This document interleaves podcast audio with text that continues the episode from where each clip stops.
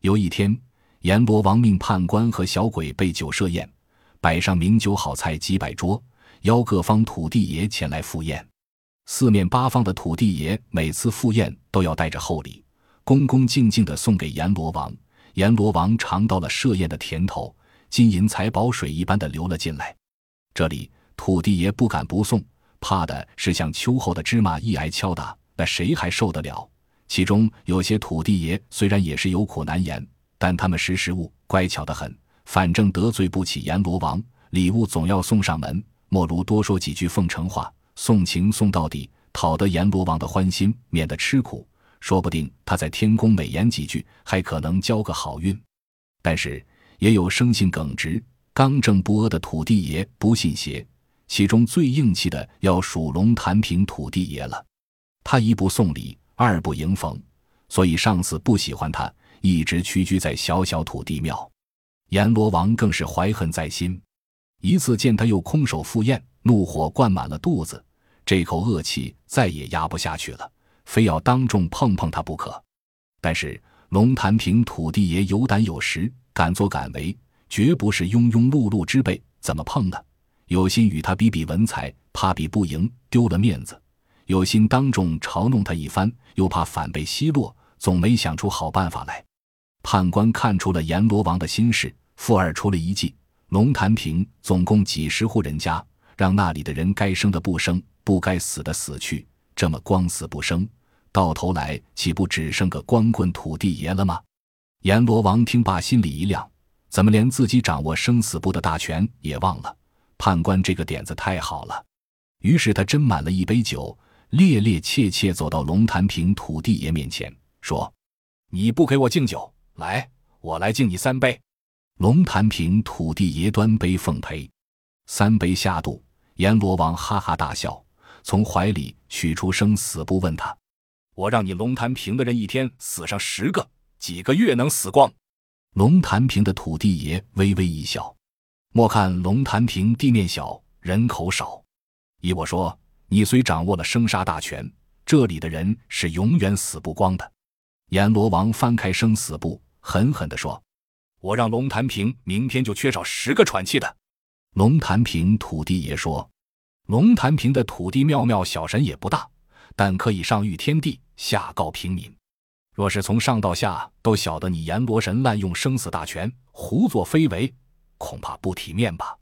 阎罗王拍拍胸脯，狰狞一笑。说道：“好一个不知好歹的土地佬，任你嚼烂舌头，磨破嘴皮，天地听信你的算本事大。至于那些平民百姓，不过是一群蚂蚁，谁敢说我一个不字，我就拿他进阴曹地府开开眼界。我阎罗有句口头禅，就是顺我者昌，逆我者亡。小土地佬，你竟敢鸡蛋碰石头和我斗狠？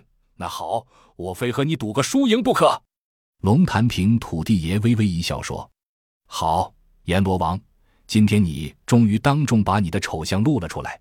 我晓得鸡蛋碰不过石头，既然阎罗王不怕有尸体面和我斗狠，在下情愿奉陪。”说完，一甩袖子走了。就这样，堂堂的地狱阎罗和一个小土地佬赌起了输赢。龙潭坪的土地爷离开阎罗殿朝回走，一路上他边走边想。贪得无厌的阎罗和我斗狠，不过是想杀鸡给猴看，折服众土地爷。他这威风非杀不可。可是这威风怎么杀呢？一时想不出好主意。他又回想自己为神以来，倾心为黎民百姓排难解忧，从来未谋图一分半文私利，只是对上不会阿进逢迎，便朝夕遭受冷落。想到这里，一阵寒心，自语道：“不论阳世还是阴间，为官清正难上难啊！”和阎罗王这场狠怎么斗呢？龙潭坪土地爷冥思苦想了一整夜，最后想起了春娃。春娃是龙潭坪一个年轻人，从小双亲去世，家里唯独留下这一根苗。虽说他上顿吃包谷参，下顿喝红薯粥，可是他早上坡，晚归宿，两脚朝夕不停，练了一身好筋骨。他生性耿直，有胆有识，是个不怕邪恶的硬汉子。虽然他在屋里孤孤单单，但是在龙潭坪却有个好人缘，因为不论谁家有难，他都乐意帮忙。人家送他个绰号“小救星”。春娃智勇兼备，足以对付阎罗王，杀杀他的威风。龙潭坪土地爷一大早就去拜访他，到了好汉坡，见春娃担柴下山来，便跟在他身后。春娃是人，土地爷是神，人当然看不见神。他们跨虎口崖时，看见一个十来岁的小孩吊着脖子，春娃连忙去救下那小孩。那小孩也说不清自己是怎么迷迷糊糊吊上的，这事却瞒不过土地爷，他看得一清二楚，是阎罗殿小鬼干的。小孩被救下来，小鬼气得咬牙切齿。春娃担柴前面走，土地神跟在后面走，不知不觉下了好汉坡。当他们走上龙潭桥时，春娃前面一个妇女忽然落桥下水，春娃一怔，丢下柴担，一头扎入水中，把妇女救上岸来。这时。春娃的柴担忽然往桥下落，正要落下水去，只见那柴担自己又上来了。原来是小鬼们见春娃又救了一个，专门害他的。可是土地爷在春娃后面，又把柴担放回了桥上。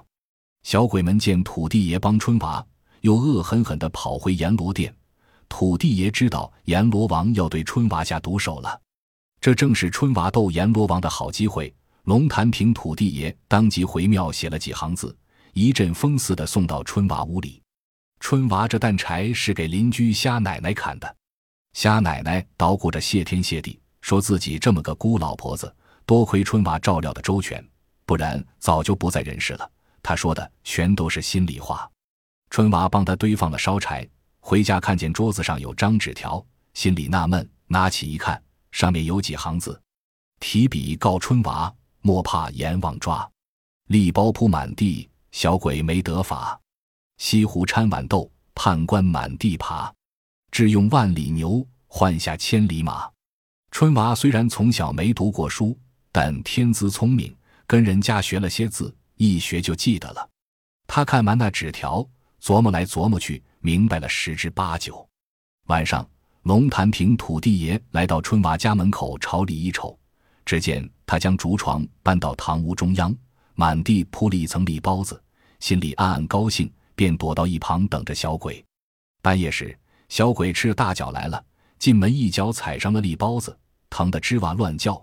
小鬼原来就是一副丑相，这一龇牙咧嘴，显得更难看了。春娃在床上翻了个身，大笑起来，说：“当了这些年鬼差，连双鞋子也没混上，快回去叫判官来。”栗包子的刺扎进脚底板，小鬼有苦难言，一步一拐，两步一歪。瘸着回阎罗殿去了。判官听小鬼从头到尾述说一遍，又气又恨，恨不得把春娃撕成肉条。第二天半夜，他穿上长靴，气势汹汹地撞进春娃屋里。谁晓得刚迈两步，一个筋斗摔倒在地，伸手一摸，才知道上了当。原来地上全是稀乎乎掺着豌豆粒，又光又滑，站不起身来。春娃在床上翻个身，又哈哈大笑起来，说。穿了这些年官靴，走不正站不直，真是三天爬不到河沿，笨鳌一只。快去叫贪赃枉法的阎罗王来吧！判官连滚带爬，好不容易才爬出门去。阎罗王见判官满身稀乎乎，又听说春娃指名道姓骂自己贪赃枉法，顿时火冒三丈。第三天半夜时，他骑上千里马，风驰电掣般奔向龙潭坪。到了春娃家，破门而入，吼道：“你胆大包天，诈我小鬼，辱我判官！今天我来拿你，还有什么话要说？”春娃不慌不忙从床上坐起来，说：“你是地狱大神，我是人间小民，纵然有天大本事，也不敢在阎王爷面前卖弄。”阎罗王说：“少啰嗦，快跟我走！”春娃不紧不慢地走出门，从屋后牵过一头大水牛。阎罗王见这牛两个犄角缺了大半，没有尾巴，脖子和肚囊上裹着红布，四只脚脖子各有一撮毛，这是什么牲口？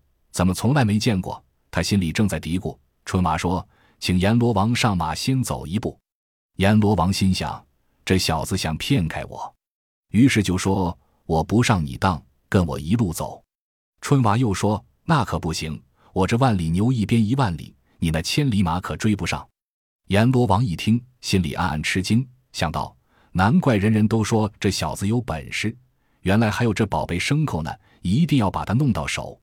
春娃已看透了他的心思，说：“请阎罗王莫怪罪，那我先走一步了。”说完就要骑牛，阎罗王拉住他说：“慢着，你想骑万里牛逃跑啊？那办不到，咱俩换着骑。”春娃面露难色，说：“我嫌千里马太慢，再说万里牛认衣不认人，你穿那衣服，它一步也不走。”阎罗王说。认衣不认人，好，你快把衣服脱下来给我穿。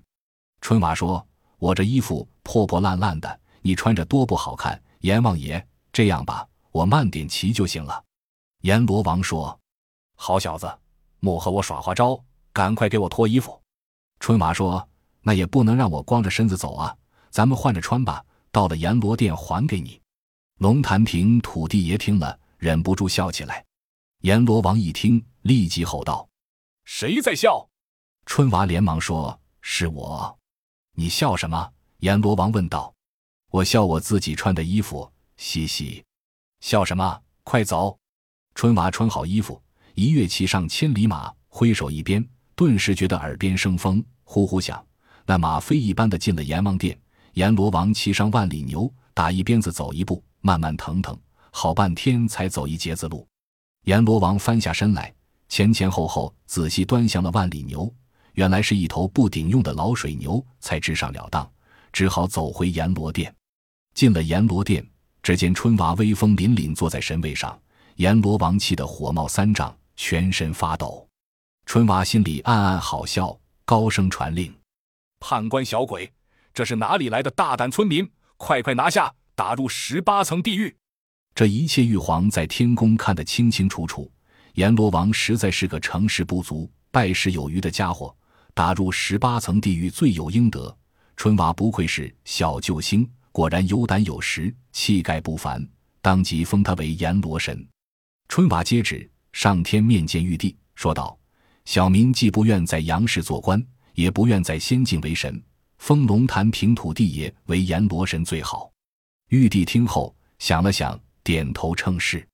龙潭平土地爷当了地狱大神，烧了生死簿，让进监的人们自然的生老病死，地狱不再管人间事，所以世上的人非常感谢他。